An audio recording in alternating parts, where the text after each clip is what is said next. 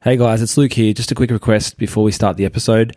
Uh, we've been getting some great download numbers lately, and I hope that means that you guys are enjoying the show. If that's true, then we'd really appreciate if you could take the time to leave a review or a rating uh, either on Apple Podcasts or the app that you're listening to us on.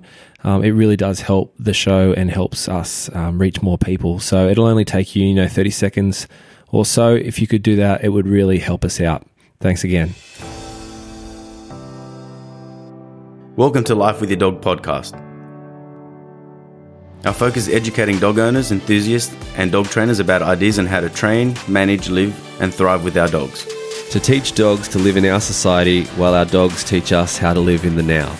I'm your host, Panos Anagnostou. And I'm your co host, Luke Badman. Thank you for joining us, and we hope you enjoy the show.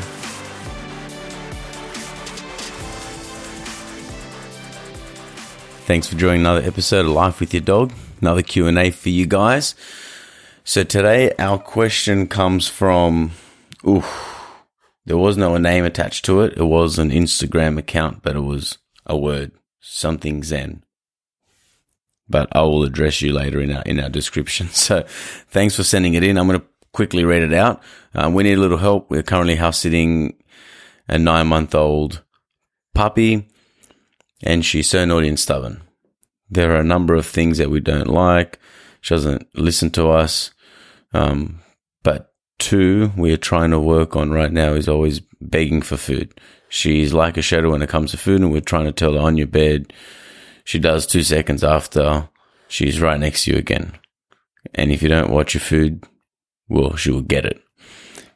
The other is licking everything, even my laptop. She bites as if she's giving you a handshake but 24 7. So I've just read that how it is there. So, um, all right. Well, I guess we're going to mainly talk about begging for food. And we've spoken about this before, but I'm going to address it specifically.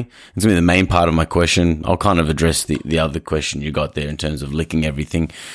Number one is management. Duh. We always talk about management, right? Management is one of the best ways that you're going to solve a lot of your problems. Now, management can come in many different forms, but when I talk about management is that you're not going to just let the puppy be off the lead, sit down real nice and close to your pup and then eating right in front of them if you know that they're going to jump up on you. And it's not even your dog, right? So, um, so there's a little bit of foundations to be worked here. Now, it sounds like you've started a bed command, but you got to see the bed command through. A bed command is a durational command um, a play, and we also call it a place command. So it's a place where you got to stay until I release you.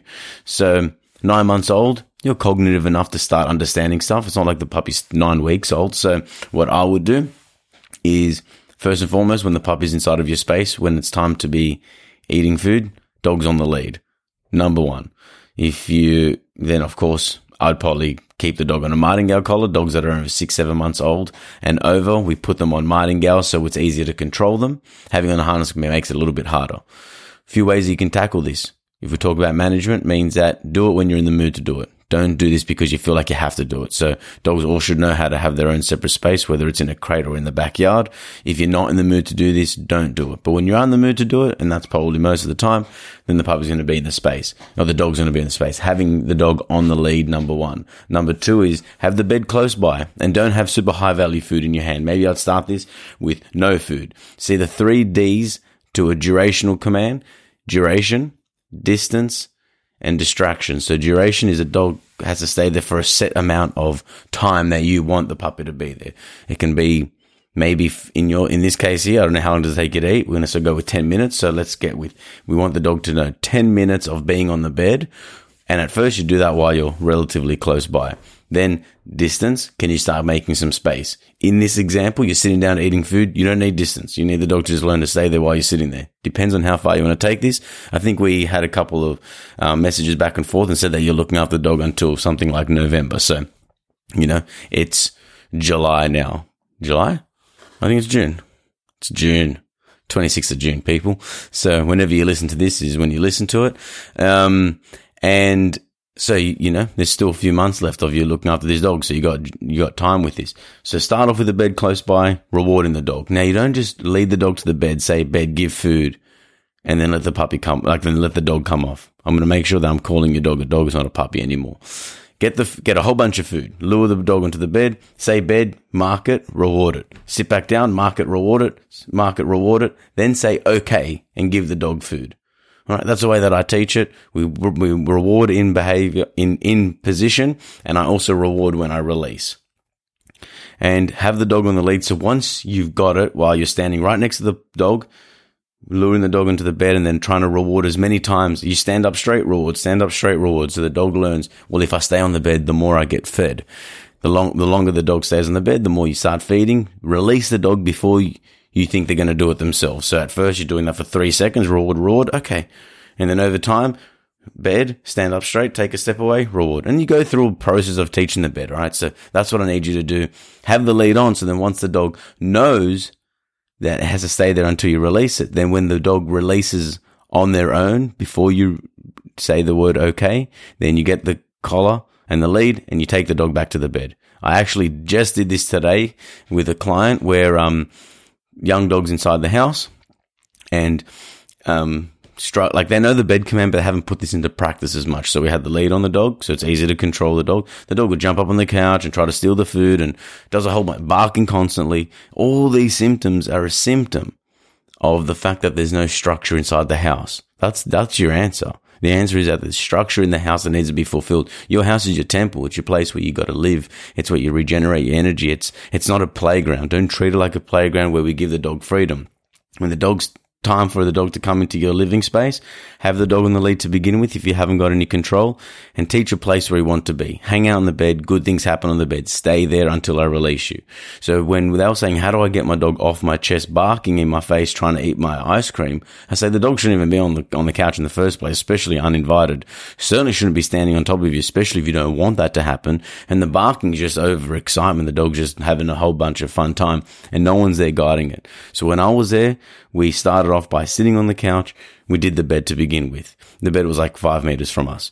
We got up, we were rewarded. If the dog got off, the dog knows his command and the dog also knows to stay there until we release it. It's been practiced, but now we're putting it into more realistic situation. Grab the lead, take the dog back to the bed when it got off before we release. Didn't take many repetitions. Smart dog started doing it. Then wife got up to go grab some food from the kitchen. As soon as I hear the rustling of the pa- plastic, my God, she was struggling, right? She wanted to get up to go into the kitchen. We reminded the dog, we kept on rewarding her for staying in position. And then when she did step off once, um, owner got up and walked into a space. She went back down to the bed. Then there was a rice cracker with peanut butter that came out of that kitchen back onto the couch. And my God, you should have seen the dog's eyes. It was hilarious. So anyway, we were rewarding in position. As soon as one of us released the dog, she came up, but then she wanted to like lunge right towards the, the cracker. As soon as that happened, straight away, like no one else did anything and I was there and in the moment. And I mean, like, there wasn't like running up and then sneakily trying to get it. She like stalked it and just stared at it and just lunged right at it like nothing else was even in existence. And I straight away corrected it by, um, what I did was just with, um, two fingers and I gave a quick little touch or a poke to the side of the dog's ribs where she's like, what the hell was that? And I grabbed her by the, by the, the, um, the lead, so she didn't actually get the, the biscuit because she almost did. She almost got that cracker. Um, I had to grab the leads to prevent her from going to it. And then I said bed. She went to the bed. I went back to the couch, marked it, saying yes, got back up and rewarded the dog. Then we released again. The dog came and then lay down right in front of us. So my point here is that if this happened every single day for the next six weeks, this is what's going to happen. When I say bed, you stay on the bed until I release you.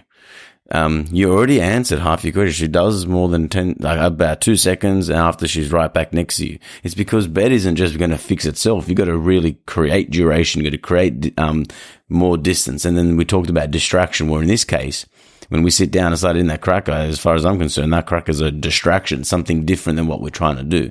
If there's a little kid running around the, the, the room, that would be a distraction where your dog wants to be jumping. So when you have friends over, the same thing happens. If, if you know that it's an interaction where your dog's going to be a pain in the ass and you want to be a good host, dog stays outside or in its position, like in a crate or whatever, and desired area until you bring them back in. And when you do bring them into the house, if you can't trust your dog and your dog's really hard to handle, have a lead on. You're not cheating by having a lead on in the house. And then work that bed command. When you release her off, then we have to show her how to be. Don't jump up on kids and grab their head. Don't steal people's food. Do all of these things by managing it, um, supervising it, and then training for it. You can't just do it when, like, don't do the bed command when there's food around. And if you got the food out in the, oh, yeah, watch out for your food because she'll get it for sure. So don't leave the food, um, in the dog's way. And you should be managing this nine month old dog, still young dog, man.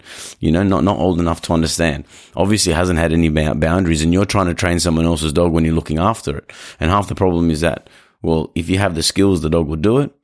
But, um, but unfortunately, it's it's it's your skill that needs to be developed, and the dog will just follow. And it does take time as well. So, um, and the fact that your dog wants to lick everything, I'm just saying, give that dog a job. Walk him, training him regularly. Um, obsessive licking, it, it, could be, it can go, we can go down a rabbit hole talking about anxieties and all that sort of stuff. But I hope that answers the question. Thanks so much for listening. And once again, um, we really appreciate you guys. Have a great night and we'll speak with you soon. Thank you. Thank you for listening to another show of Life with Your Dog. Please like, rate, and share if you're enjoying our podcast. You can also find us on Instagram, Facebook, and YouTube. For all dog training videos, tips, and techniques, visit noochespooches.com.au. Thank you and stay tuned for next time.